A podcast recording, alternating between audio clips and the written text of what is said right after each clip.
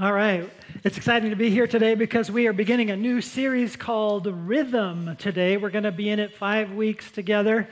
Um, perhaps you are quite aware that God, our Creator, has placed within His creation rhythm.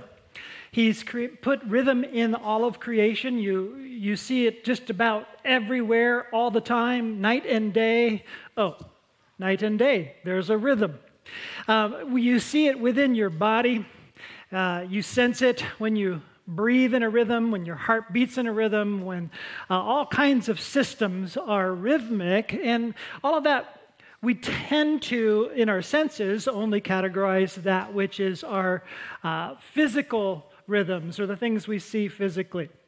But what we discover as we read God's word and what He has revealed to us is that many of these physical rhythms are instructive for our spiritual rhythms as well. And so that's what we're taking a look at. And so the byline of this series is Reclaiming God's Design for Spiritual Vitality. And we're going to be looking at five rhythms together. The rhythms we'll be looking at are breathing, thirsting, walking, working, and resting.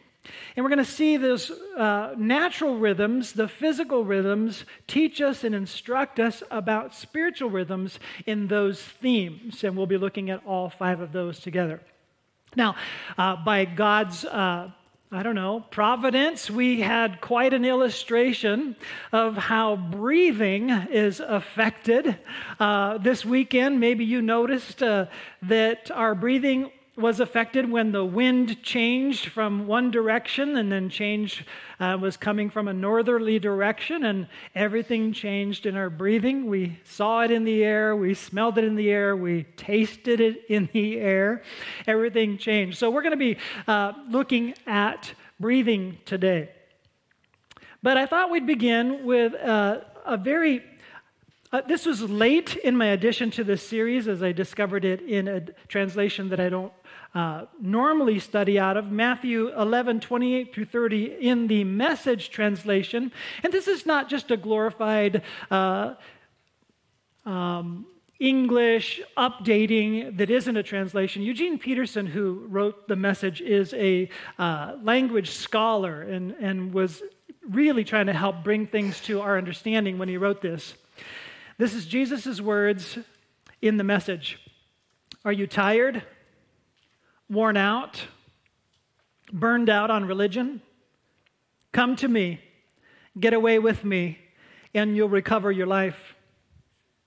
I'll show you how to take a real rest. Walk with me and work with me. Watch how I do it. Learn the unforced rhythms of grace. I won't lay anything heavy or ill fitting on you. Keep company with me, and you'll learn to live freely and lightly. So I'm hoping that we experience a little bit of that uh, lighter, freer, revitalized spiritual life as we come to Jesus and learn from his rhythms of grace and apply these rhythms to our lives. So let's begin with the concept of breathing. Point number one breath comes from God. Breath comes from God. We read in Genesis 2 7. Then the Lord God formed the man out of the dust from the ground and breathed the breath of life into his nostrils, and the man became a living being. Now, simply put, when we read that, we just understand that life comes from God. Life comes from the breath of God. This is true of physical life. And he doesn't just breathe life into us, but everything that is alive, he breathes life into. And spiritual life is the breathed in life, the life that God breathes into this lump of clay that he formed into the fashion of who I am, and then it became living and this breath of life is miraculous and it is mysterious.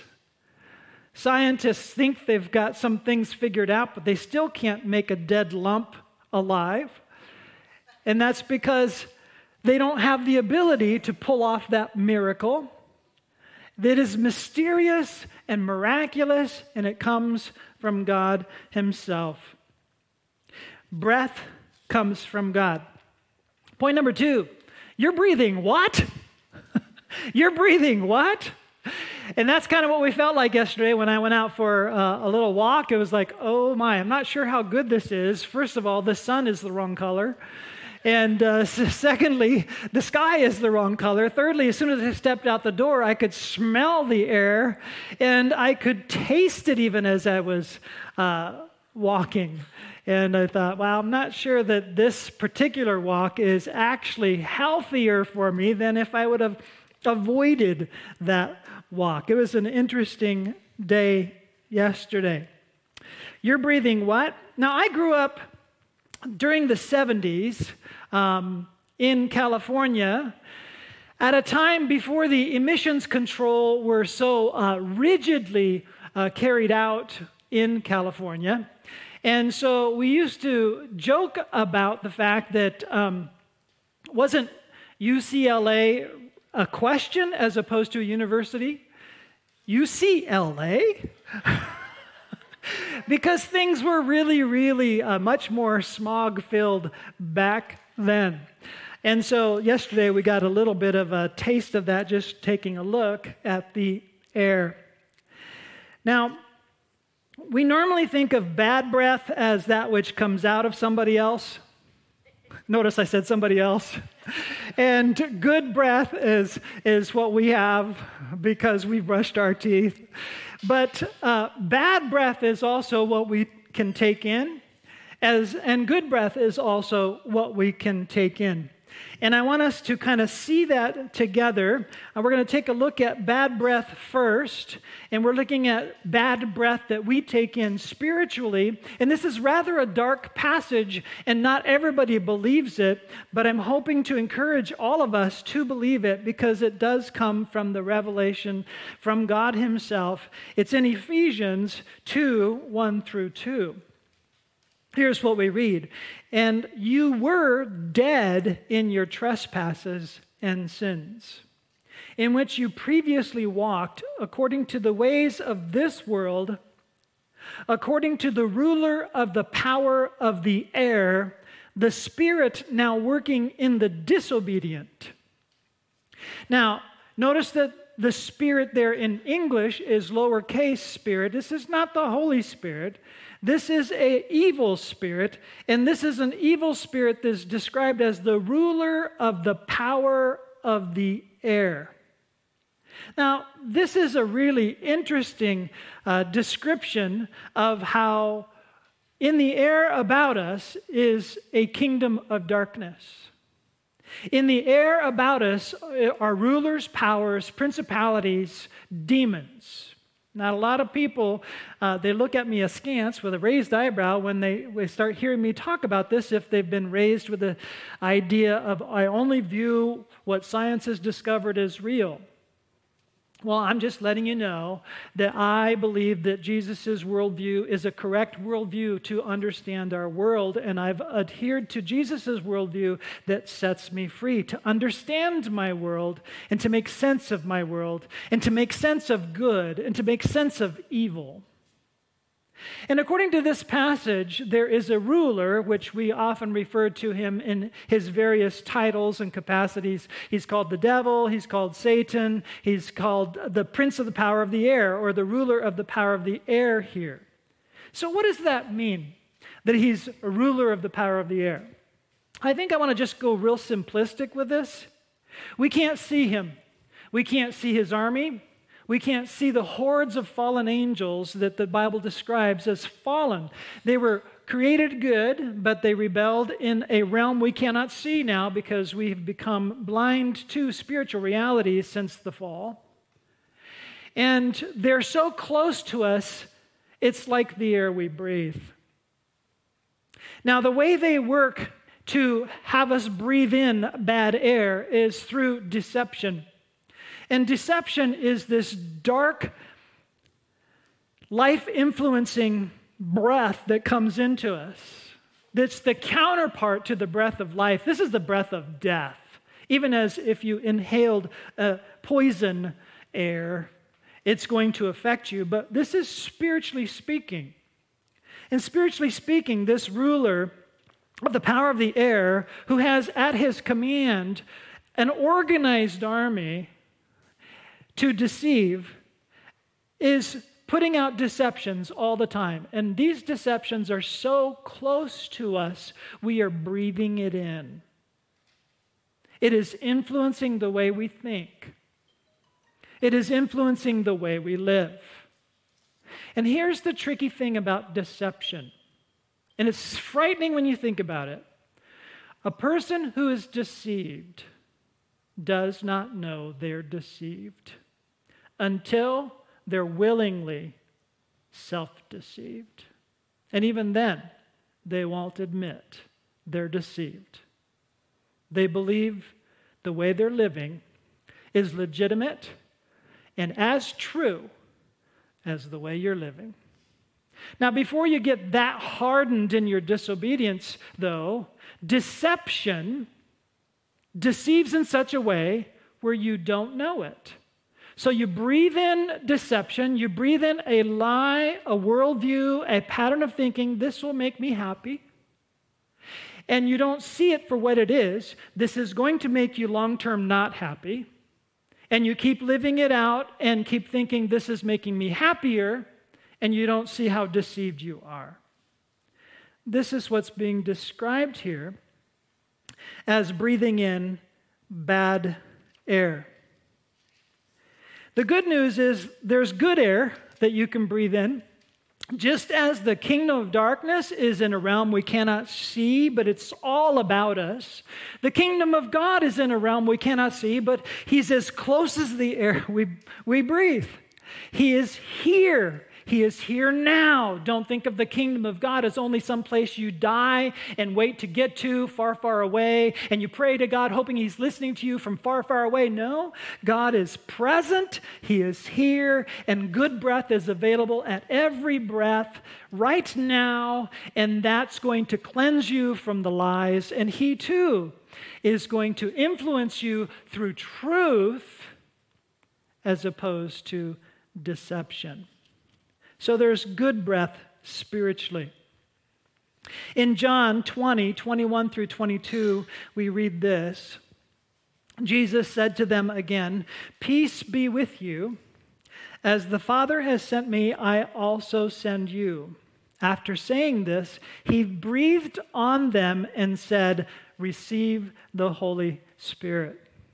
that would have been weird. Just strange to be in a room where your master comes up to you, puts his face up to yours, and breathes on you or blows in your face and said, Receive the Holy Spirit. And yet, this is the counterpart of Genesis, which we just read, where God breathed into the nostrils of a dead Adam now, Adam, A D A M, Adam, the man that he created out of the dust, he's just a blob formed together, but it wasn't alive until he very intimately, face to face, breathed in his life and he comes to life. And here now, spiritually dead people, his disciples, are now becoming alive when Jesus breathes into their spirit, which is deadened to God because of our disobedience and the lies that we've lived have come alive because of the Spirit of God breathed into us. And Jesus is the one that makes breathing in the Spirit's breath and coming alive to God again out of deadness. Now, you either believe Ephesians 2 or you don't, and you were dead while you were walking around.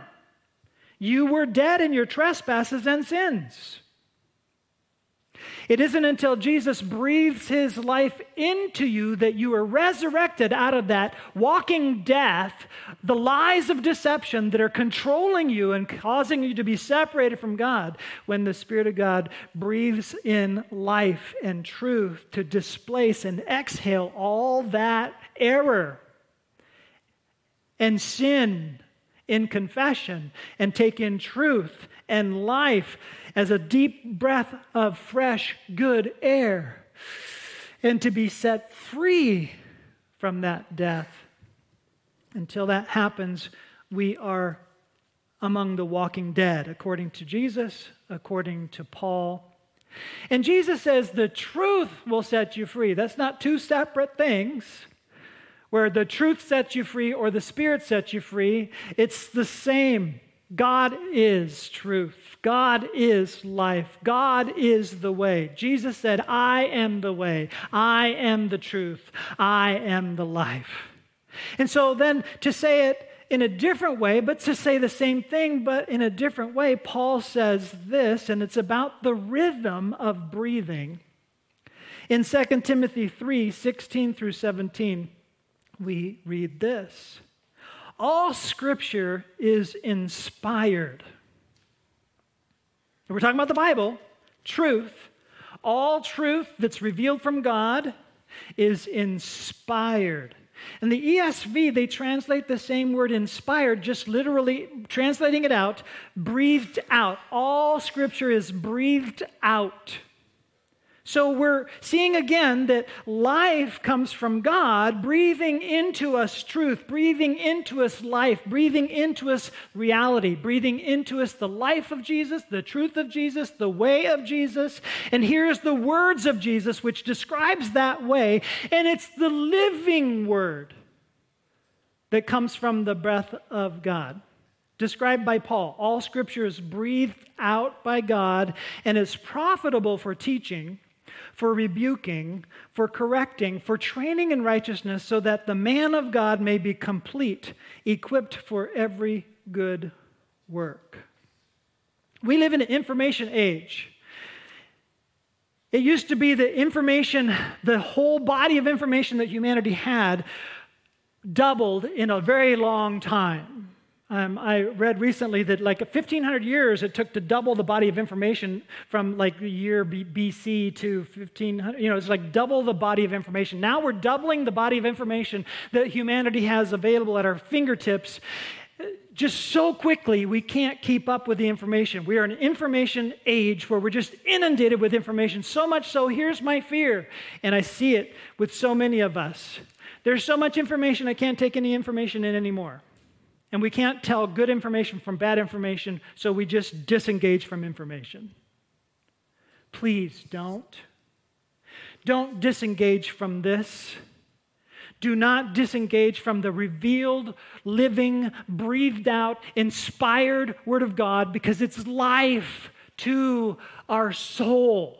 It breathes life into our minds. It breathes life into our, our emotions. It breathes life into our will, our desire. If you don't breathe this in, you're stuck in darkness, deception, and death. You need to come out of that death.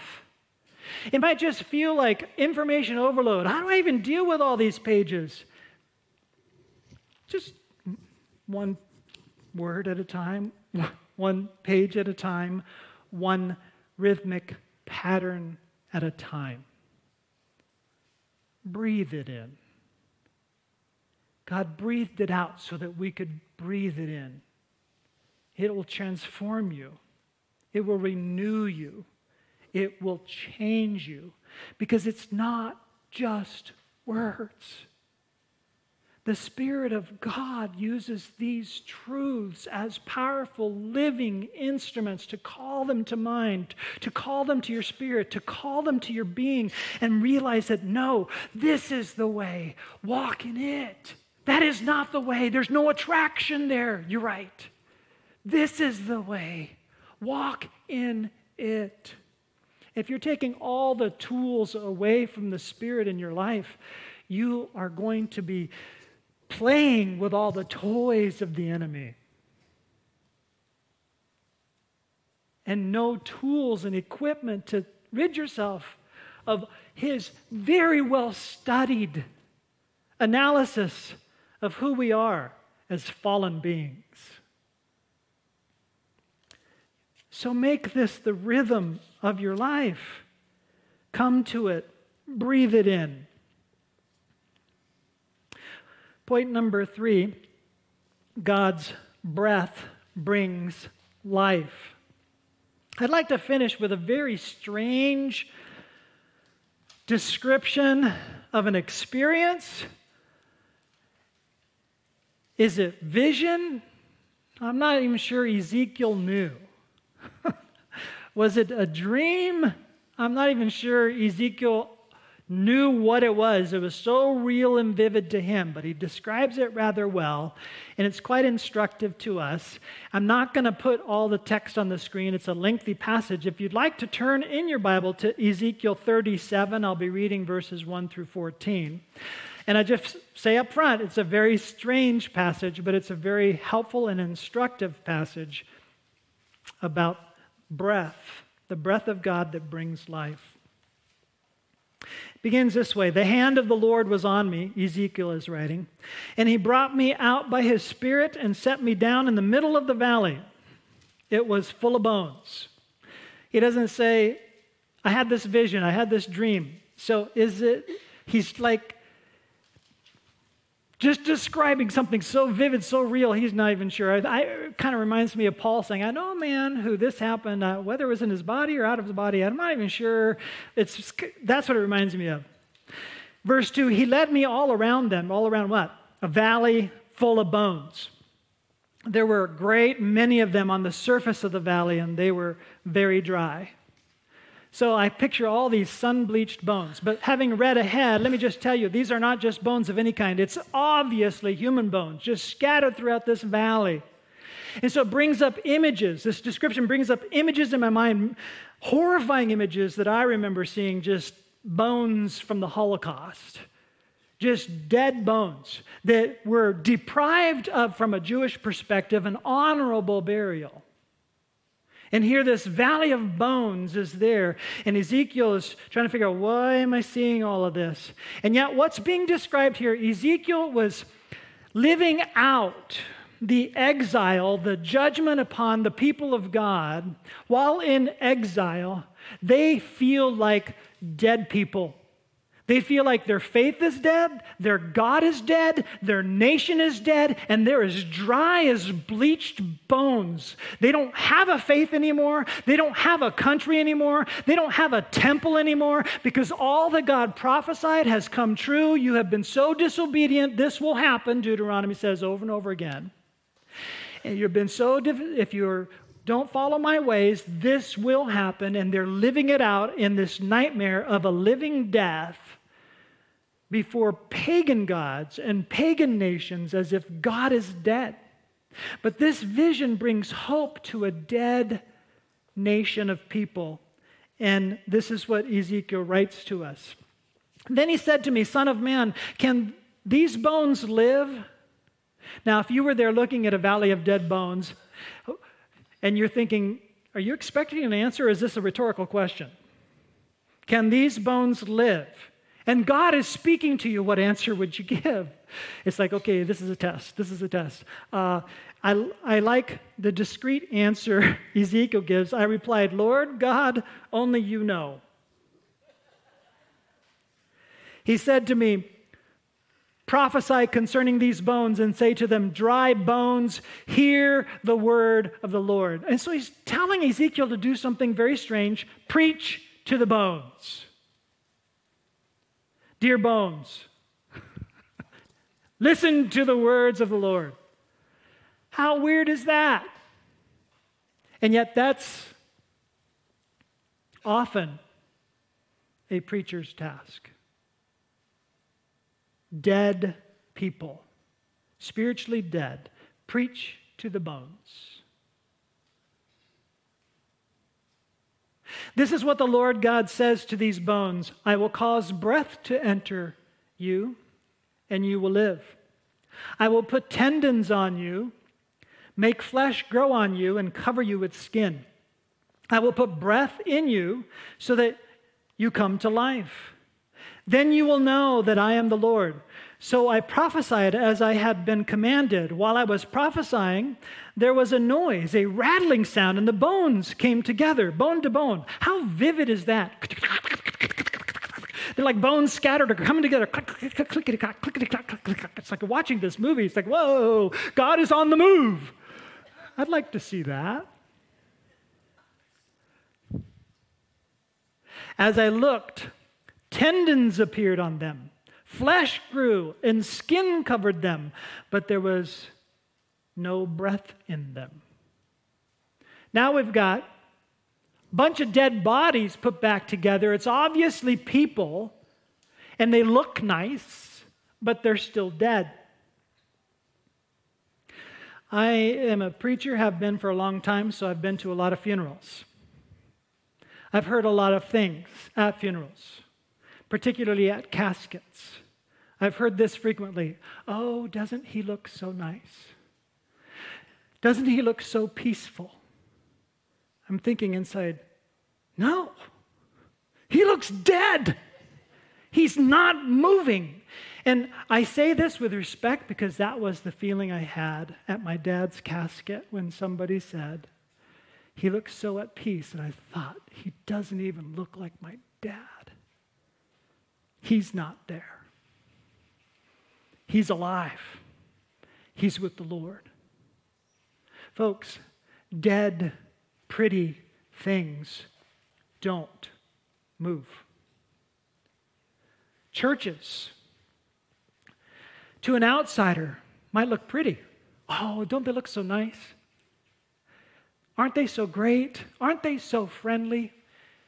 And if Jesus were to come, I think he would have assessment sometime and say, uh, no. What you're describing is a whitewashed tomb full of dead men's bones. Some churches have lost life. How do you know? Because there's no changed lives. There's no movement. The gospel is not effective. Everybody comes and sings nice songs and says amen and does nice things and don't change and live their own life as if God is not their God. They live their own life and call their own shots and they have a little religion to make it feel acceptable and they have not talked to another person about Jesus for who knows how long. The life of God is not in them. They do not have any movement. The church is dead. And churches are dying all across America. They look like dead bodies to Jesus. But people say, oh, don't they look at peace? Don't they look so nice?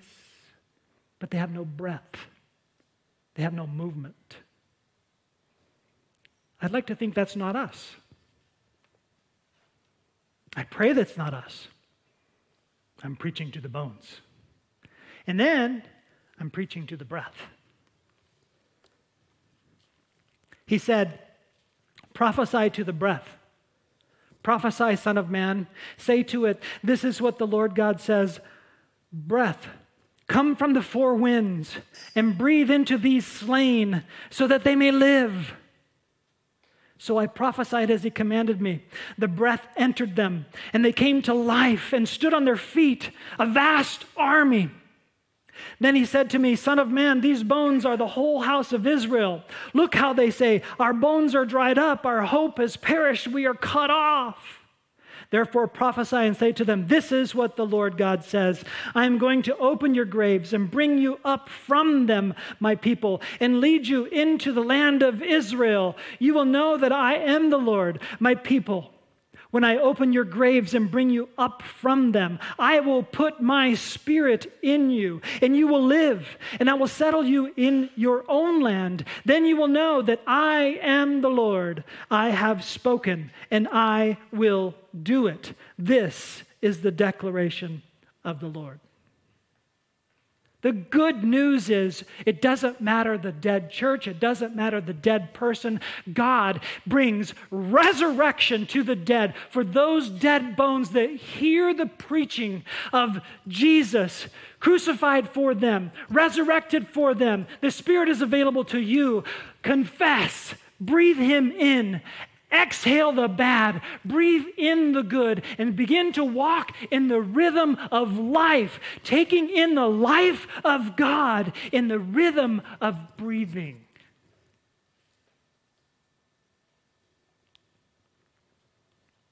So, as an action step,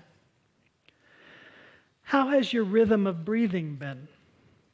Do you have a strategy to take in the breathed out, inspired living word? What is your strategy? What does that rhythm look like? Where do you do this? When do you do this? Is it a life practice? Is it the rhythm of your life? Tip do first things first. Do the most important thing first each day.